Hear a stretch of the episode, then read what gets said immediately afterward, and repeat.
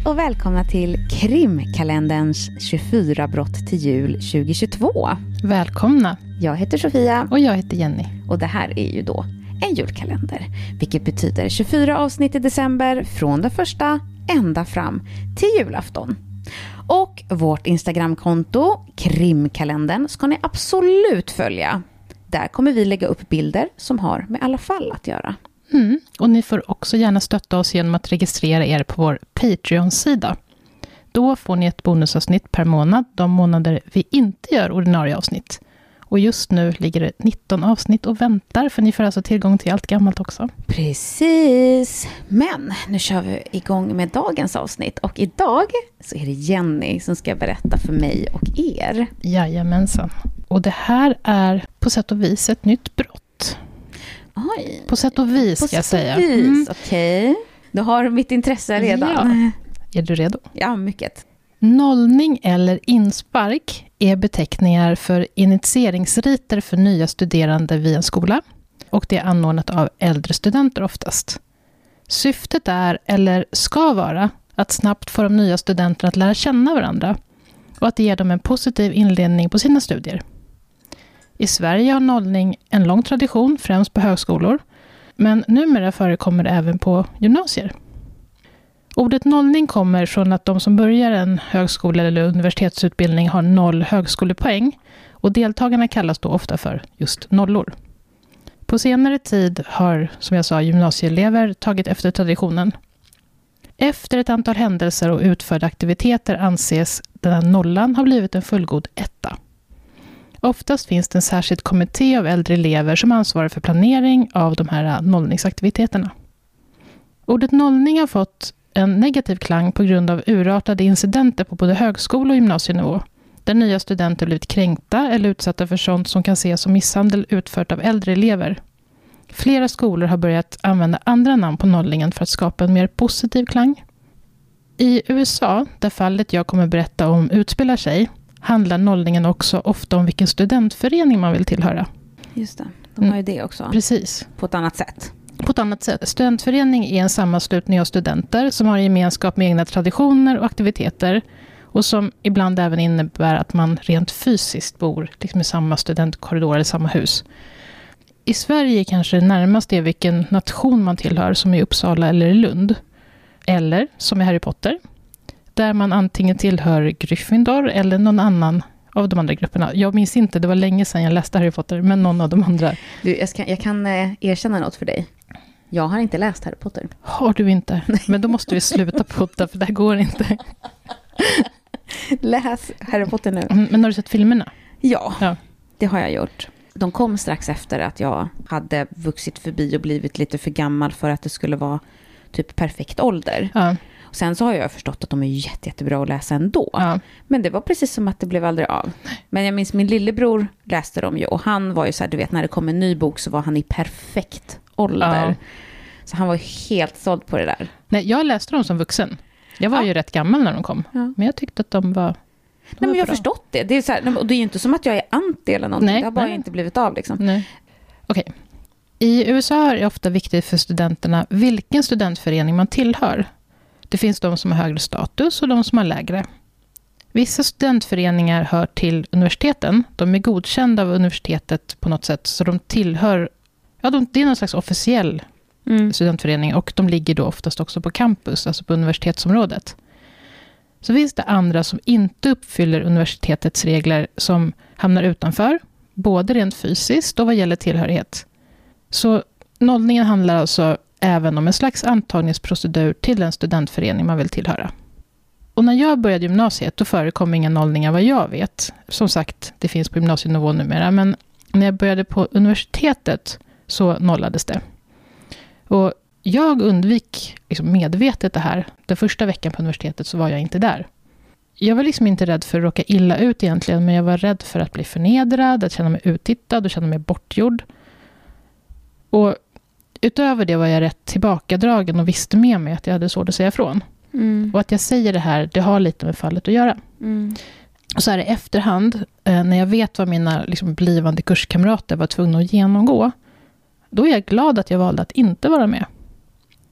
Därmed inte sagt att nollningar inte kan vara roliga. Men för mig hade det inte varit det med det upplägget de hade då, på min linje i alla fall. Jag blev nollad i, de hade nollning i gymnasiet. Ja, ah, okej. Men det var, det var inte så här precis i början, utan Nej. då kände vi redan varandra. Det var typ så här, Ah, ja, nu okej. har vi den här dagen, Ja. då har vi inga lektioner, utan då ska vi ha lekar. Mm. Och då var det typ treorna som anordnade lekar för ettorna och tvåorna.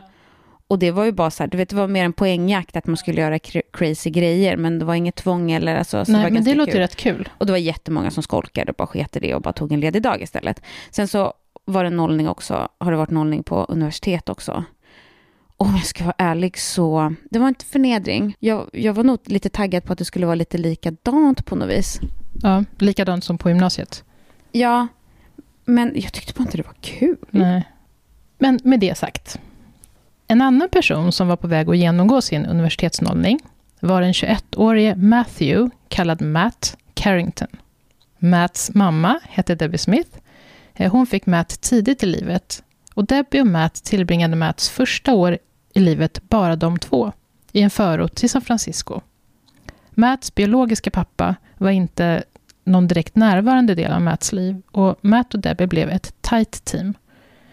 De hade det stundtals väldigt tufft ekonomiskt, men de hade det ändå väldigt bra tillsammans i sin lilla familj. Matt beskrivs som ett eftertänksamt barn. Snäll, klok och väldigt omtänksam. Och han hade ett utpräglat ekonomiskt sinne. Kanske för att de så ofta fick vända på varenda dollar under hans uppväxt.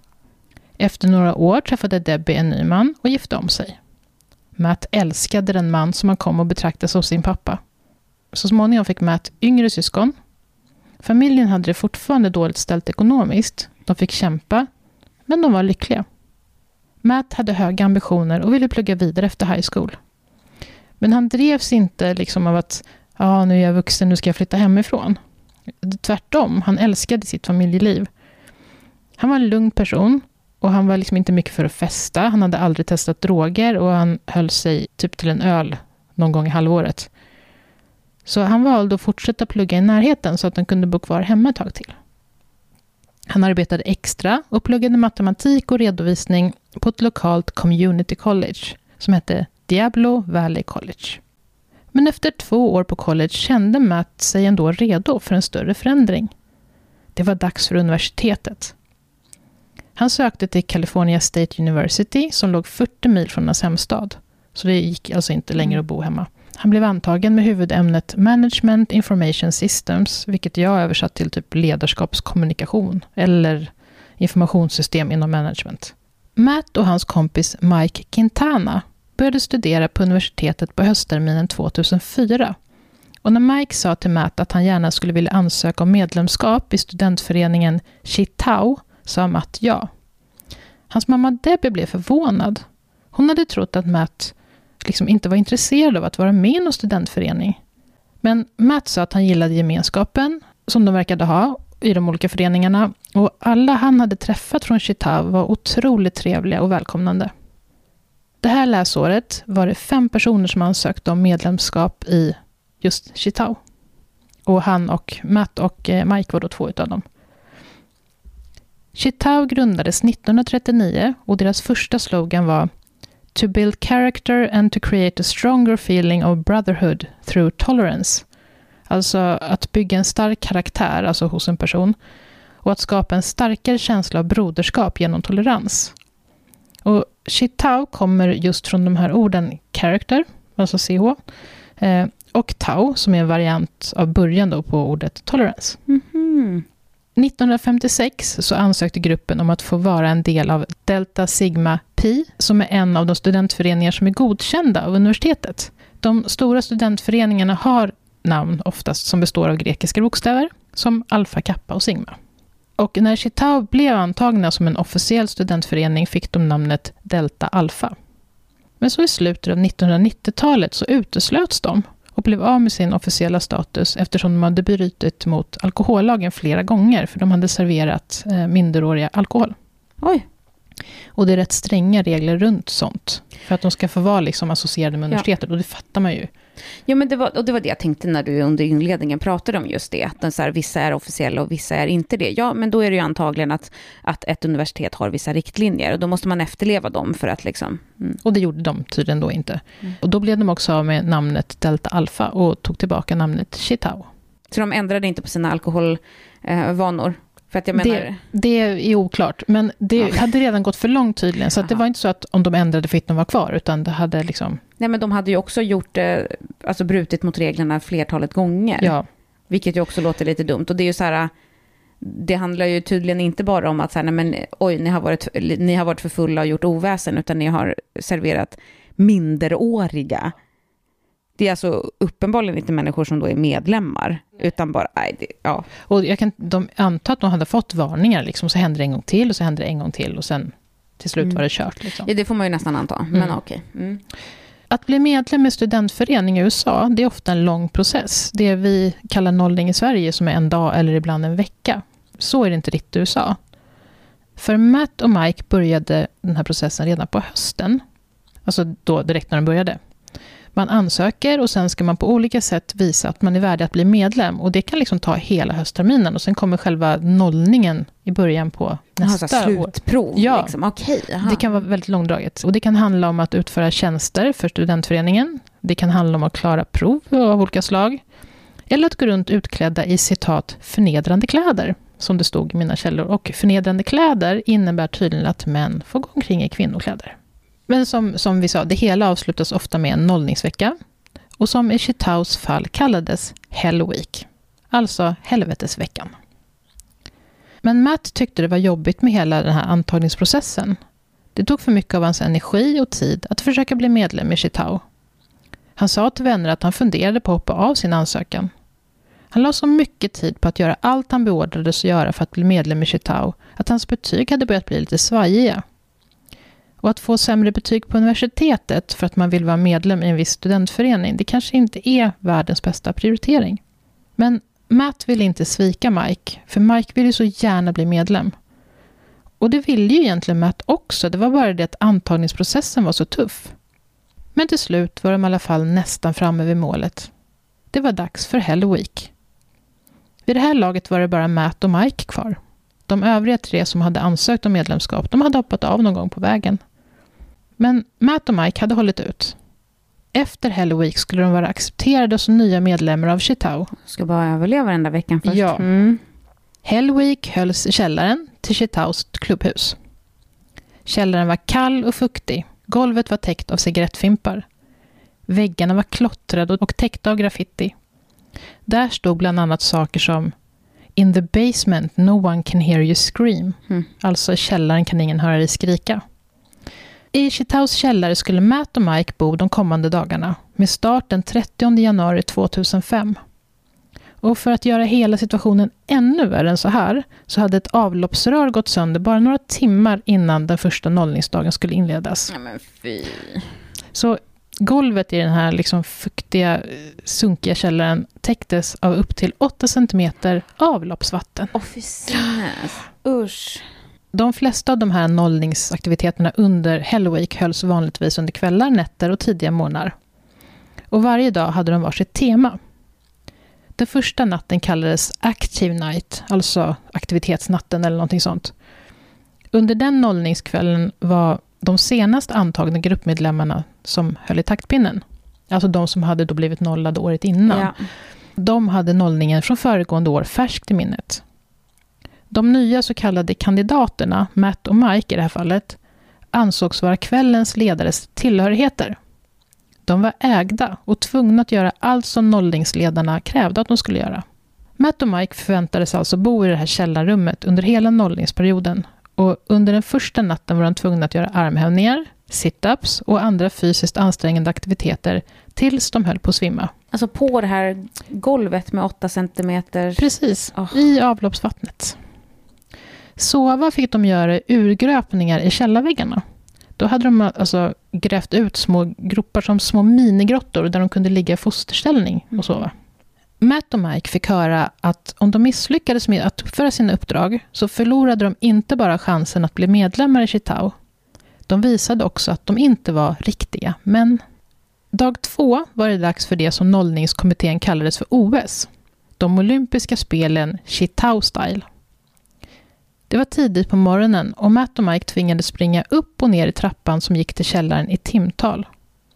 Och så fick de spela wiffleball, vilket är en slags typ baseball eller brännboll som är anpassat så man kan göra det på små ytor eller små mm. inomhus till exempel. Okay. Mm. På kvällen när det var dags att sova fick Matt och Mike tillåtelse att sova uppe i själva huset.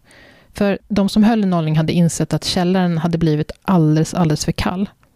Det hade varit fruktansvärt kallt även natten innan, men nu hade kylan liksom gått över gränsen till att vara farlig.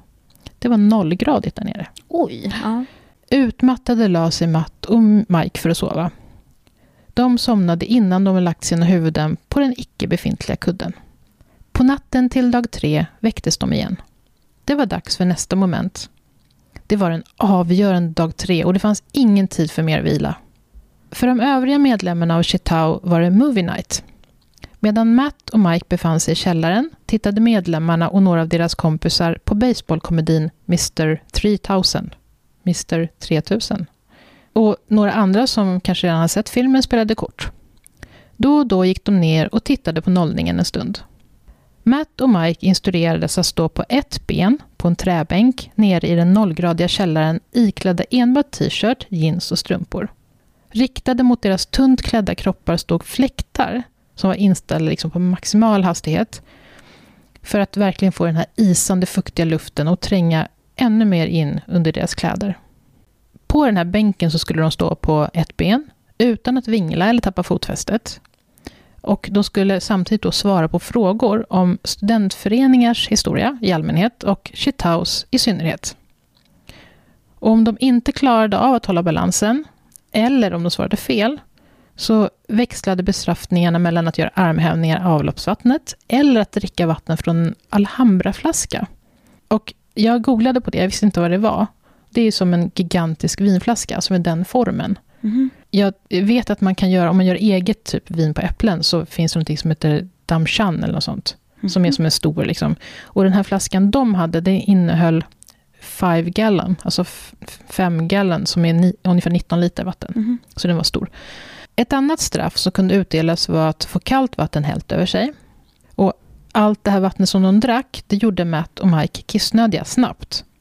Men de fick inte tillåtelse att gå upp från källaren för att gå på toaletten. Istället fick de be om lov och kissa på sig där de stod på ett ben. När det hela hade pågått ett tag instruerades Matt och Mike att ta av sig sina t-shirts. Kylan blev om möjligt ännu svårare att hantera. Personen som hade ansvaret för planerandet och utförandet just den här natten, natt tre, hette Jerry Lim. När klockan passerat ett på natten var Matt och Mike utmattade. Men Jerry bestämde att ja, de skulle bara fortsätta en liten stund till. Sen skulle de avsluta. Men just som Jerry var på väg att avsluta aktiviteterna klockan två så anslöt tre nya personer. Det var Gabriel Mastretti, John Paul Fickus och James de Villa Abril. Jag, jag kan ju inte förstå hur man kan tycka att det här är njutbart, att det här försiggår, att det här händer, att man kan tycka att det är okej, men också, nej jag vet inte, jag, jag har väldigt svårt för att, så här, för, för det här är ju tortyr. Liksom. Ja, det är helt ofattbart. Men de här tre i alla fall, Gabriel, John Paul och James, hade varit ute och festat och de var rejält berusade. John var den enda av de här som gick på California State University. Gabriel och James, de var kompisar till John. De pluggade inte på universitet, men de hängde då och då på Chitao ändå, mm. för att de var kompisar. Gabriel, John och James ville vara med och se på nollningen. Gabriel var dock för berusad och trött och somnade snabbt på en soffa. Filmen som de övriga Chitao-medlemmarna hade tittat på var slut, vilket även då skulle innebära att nattens nollning definitivt var över. Och då kom alla de här medlemmarna ner och sa liksom godnatt och så gick de upp igen. De skulle gå och lägga sig. Jerry sa att de också skulle göra det strax. Han skulle gå upp på ovanvåningen och Matt och Mike skulle sova nere i källaren. Jerry behövde sova några timmar. Han hade ju lektioner tidigt den kommande morgonen. Efter en kort tupplur vaknade Gabriel, som hade somnat på soffan, och kände att alltså, han hade gått miste om någonting. Han hade gått miste om, varför hade han varit ute och festat? Han hade ju velat vara med på nollningen. Han var så besviken över att kvällen var på väg att ta slut utan att han hade fått ta en aktiv roll.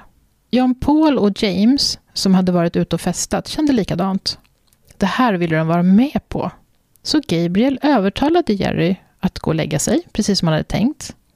De skulle ta över. Han lovade att de inte skulle hålla på länge till. Snart skulle Matt och Mike få vila. Så nollningen fortsatte. Behållaren med vatten fylldes på.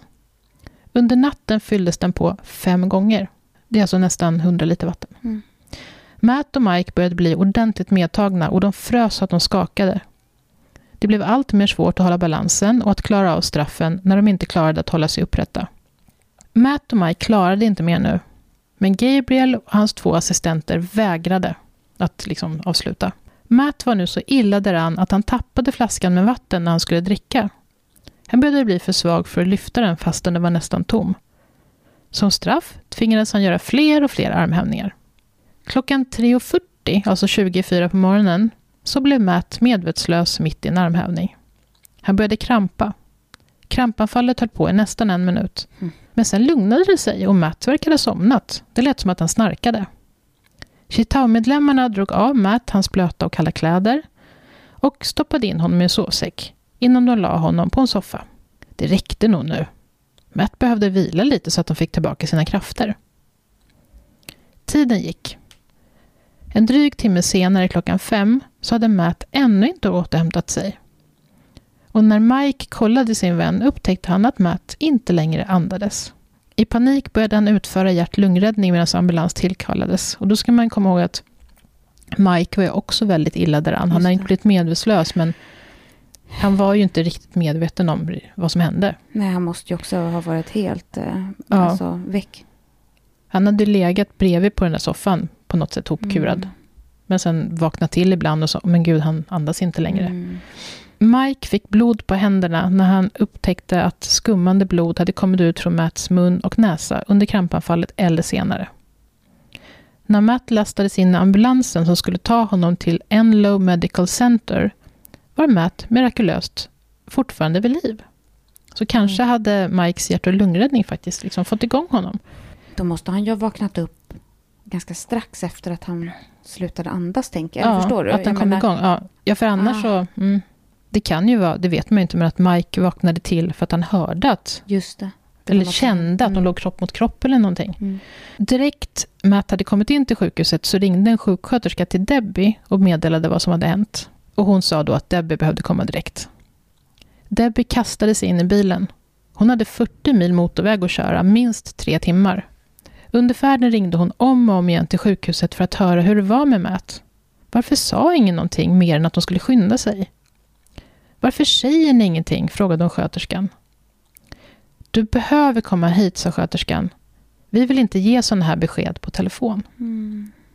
Debbie skrek rakt ut i förtvivlan. Hon förstod vad det var de inte berättade för henne.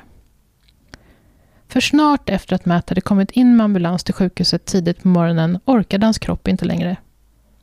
Matt Carrington dog den 2 februari 2005, 21 år gammal. Dödsorsaken var hjärtstillestånd och hjärnsvullnad som hade orsakats av vattenförgiftning. Matt hade varken alkohol eller droger i blodet. Debbie var inte den enda som sjukvårdspersonalen kontaktade den morgonen. När ambulanspersonalen kom till Chitao för att hämta Matt så frågade de personerna som varit på plats under längst del av kvällen, alltså Gabriel, John och James och Jerry, vad som hade hänt. Och de sa att Matt hade ramlat ihop och fått kramp när han höll på med ett träningspass. Mm. De nämnde inte nollningen överhuvudtaget. Men sjukvården tyckte att det lät lite konstigt. När de hade lämnat av Matt på sjukhuset och senare fick höra att han avlidit så ringde de polisen. Utredare Greg Keeney fick ärendet på sitt bord. Han anlände till Chitao strax efter soluppgången samma dag. Det var så bara ett par timmar senare. Så det gick snabbt. Mm. Greg förfasades över källaren där Matt kollapsat. Att han skulle varit där nere för ett träningspass, det kändes inte rimligt. Greg har beskrivit det här som ett medeltida underjordiskt vall för tortyr. Mm. Mm. Vilket är ungefär vad det låter som. Mm. Bara att det inte var medeltida. Ja, precis. Greg samlade ihop samtliga Chitau-medlemmar som var på plats och tog med dem till polisstationen för förhör.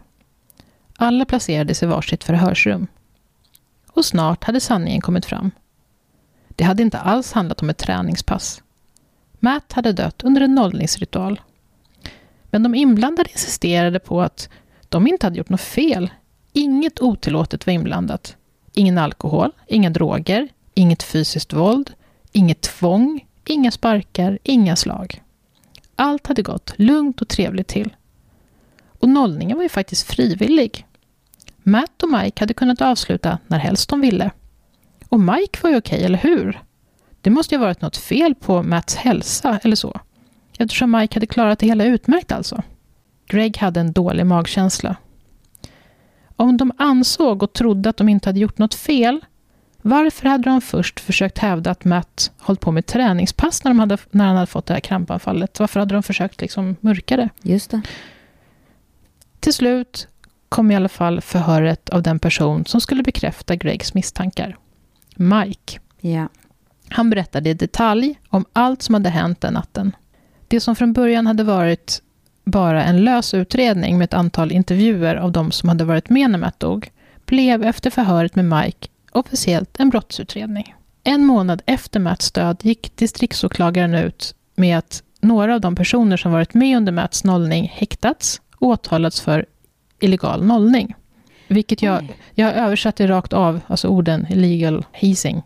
För det finns inte i Sverige. Men det, det, finns den alltså i, i lagen? Ja, För jag tänkte ju att alltså, misshandel, tortyr och allt annat det skulle ju gå under svensk lag också. Ja, eller om jag säger precis så. det är Men- det det gör. Men illegal nollning är liksom Jaha, ett vad begrepp. intressant. Men det här var inte allt. Gabriel Mastretti, som tagit över ansvaret för nollningen från Jerry Lim, eh, när han ville avsluta och lägga sig, han åtalades för vållande till annans död, tillsammans med de andra som hade varit med honom under den sista delen av nollningen. Alltså James de Villa Brill och John Paul Ficks. Och Jerry Lim, som då hade varit den som, in, som påbörjat alltihop, Mm. åtalades också.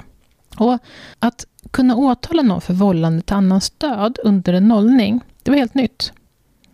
För tidigare hade brott under nollning varit så kallade misdemeanors. Mm. Alltså det som tror man kallas för ringa brott eller någonting Mm. sånt. Andra brott i USA som oftast räknas som misdemeanors är till exempel snatteri eller rattonykterhet. Just det. Men nu stiftades i alla fall en ny lag som kallas för Matts law. Där brott under en nollning kan vara misdemeanors, men de kan också räknas som grov brottslighet. Eh, Och enligt nu den här nya Matts law så kan man dömas till för mord. Mm. Om det är så. Nu vart inte de åtalade för mord, men det finns en, en möjlighet. De här fyra riskerade upp till fyra års fängelse och samtliga hävdade att de var oskyldiga. När det var dags för de inledande förhandlingarna så var Mike Quintana åklagarens huvudvittne. Återigen berättade han varje detalj vad som hade hänt under natten och morgonen den 2 februari. När det var dags för de åtalades olika försvarare att fråga ut Mike gjorde de allt de kunde för att få honom att framstå som icke trovärdig. Om de nu hade blivit så påverkade av nollningen som Mike påstod, hur kunde han då minnas så många detaljer? Han måste ju ha mått riktigt bra egentligen med tanke på vilken tydlig bild av nollningen han verkade ha. Och om det nu ändå var så illa, varför gick de inte bara därifrån? Mike satt i vittnesbåset i fem timmar och avvek inte från sin ursprungliga berättelse en enda gång. Ingen av försvarsadvokaterna lyckades rubba honom. Och det här var alltså de inledande förhandlingarna som man har i USA, innan en rättegång. Mm, när det var två veckor kvar till den faktiska rättegången så bad Gabriel Mastretti domaren om att få göra en så kallad plea deal. Alltså att erkänna sig skyldig mot ett lägre straff. De övriga åtalade gjorde samma sak strax därefter. Och deras krav då för att vara villiga att erkänna sig skyldiga var att de skulle bli dömda till fängelsestraff som var högst ett år långa. Mm. Det var liksom deras deal som de föreslog. Åklagaren svarade att han inte ansåg att det var han som skulle bestämma det. Han skulle prata med Matts mamma Debbie. Mm. Och han var ju liksom säker på att hon skulle säga nej till det. Men Debbies svar förvånade honom. Och säkert många andra också. Hon älskade sin son och att hata förövarna skulle inte göra någonting bättre. Det fanns andra sätt att få det som hade hänt att leda till förändring. Långa fängelsestraff skulle inte förändra någonting. Debbie kom till domstolen och med tårarna strömmande ner för kinderna sa hon till rätten och de åtalade att hon skulle gå med på straffmildringen under ett villkor. De fyra åtalade skulle ta på sig att utbilda college och universitetsstudenter om farorna med nollning. Debbies önskan beviljades av domaren. De åtalade fick mellan tre och tolv månader i fängelse. Och Gabriel var den som dömdes till ett år. De blev ålagda att delta i en antinollningskampanj. Och den ingick liksom flera delar, ganska omfattande. Bland annat föreläsningar. Och också så har de deltagit i ett avsnitt av tv-programmet Dateline. Vilket mm. är ett rätt stort amerikanskt tv-program. Och det kan man se på om man, om man googlar. Jag älskar Dateline. Så att de fick rätt mycket, många krav på sig på vad mm. de skulle göra. Liksom. Nu galopperar så min fantasi iväg. Då. Jag föreställer mig dem då undervisa eller prata om det här. Mm. Och att då behöva om och om och om igen säga mm. vi vet för att det här hände oss mm. och vi orsakade en persons död. Om det är så det går till, mm. eller om de bara ja. pratar om det i allmänhet. Nej, att, de pratar om de pratar fallet. Om, ja, sig, ja. Då, ja. Om man ska tänka på straff som är eh, rehabiliterande, så tror jag att det funkar ganska bra. Och dessutom kanske eh, funkar som hämmande för framtida brott begångna av andra människor också. Ja, precis. Både för deras del och också att de faktiskt... Ja, men de var ju, föreläste ju för tusentals mm. människor. Jag menar, det har ju nyss varit liksom valkampanj i Sverige. Mm. Och det har varit jättemycket tal om eh, förlängda straff. Och, det, och jag tänker absolut inte säga var, var, var jag nej, står i den nej. frågan. Men däremot det här, mm. som kan fungera liksom som minskade antal eh, brott ja. för de här personerna Precis. inblandade. Så tror jag väl säkert att det funkar. Ja. Debbie var glad över den nya lagen, Mats law. Eh, men hon sa och säger fortfarande samtidigt att en lag om en påföljd vid brott, det är ju en åtgärd efter att själva brottet har begåtts. Efter att någonting fruktansvärt har hänt och då har det ändå redan hänt. Och även om hon aktivt deltog när lagen stiftades har hon lagt betydligt mer tid på just förebyggande arbete. Mm.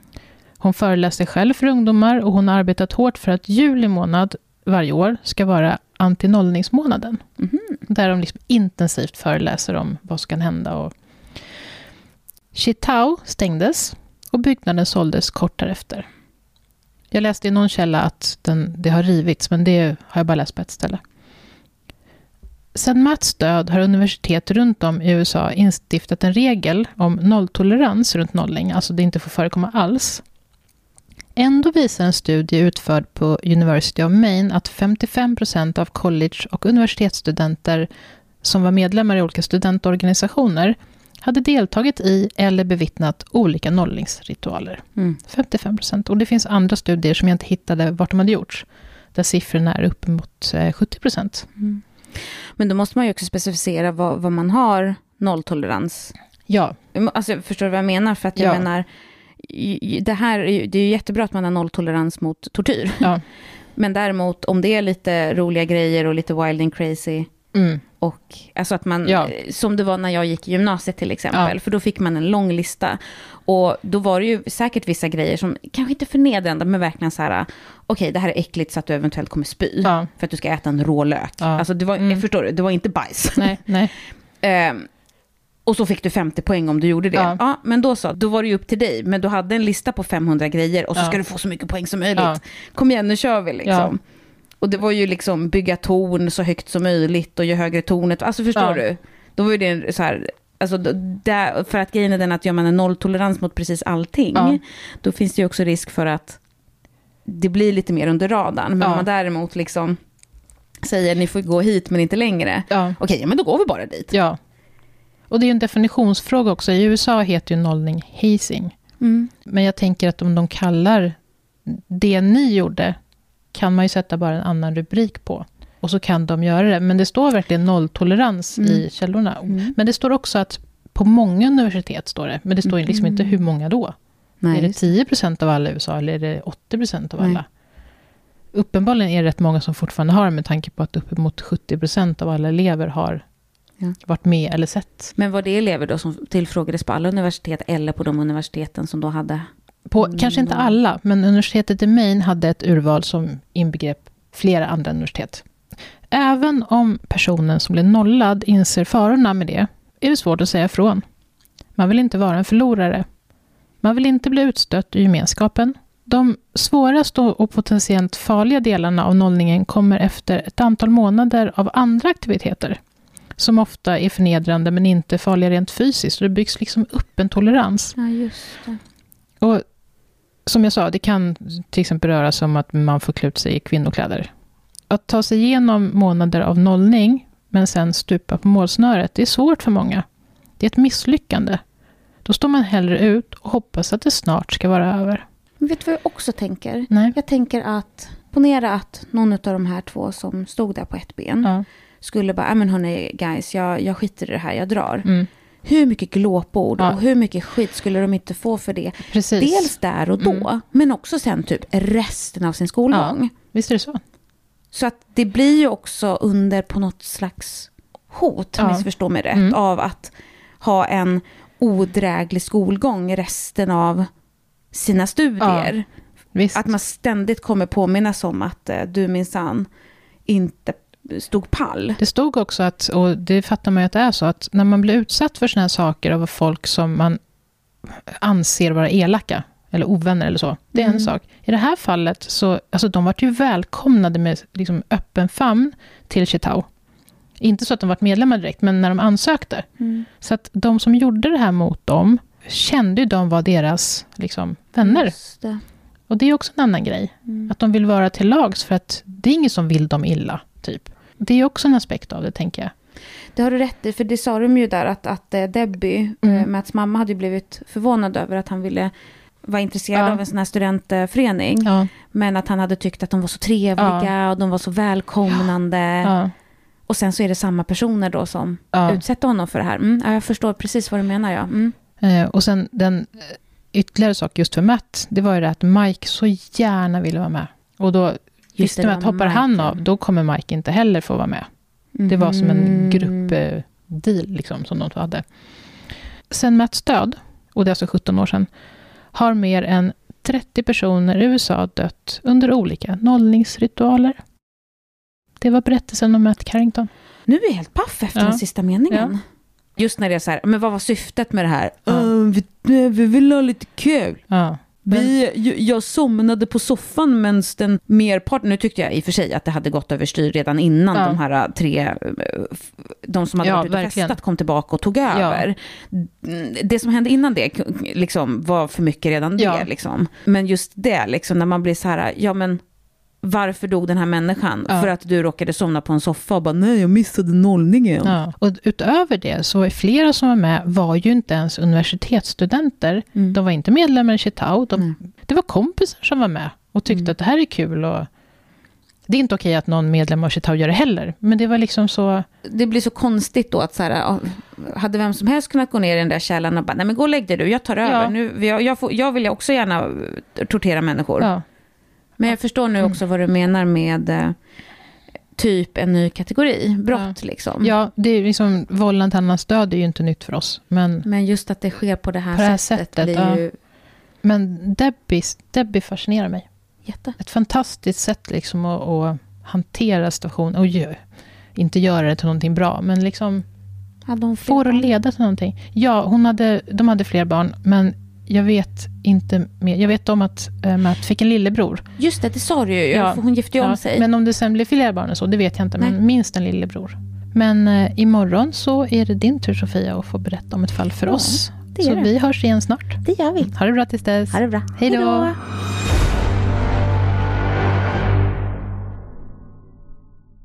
Jag vet inte hur jag ska säga det här utan att jag låter jättegammal. Det hade säkert varit roligare om jag var tio år yngre. Så, nu lät jag jättegammal, men det är jag ju också. Jag var inte så jättegammal. Jag var ju vanlig universitetsålder. Mm. Men jag kände mig ju rätt gammal.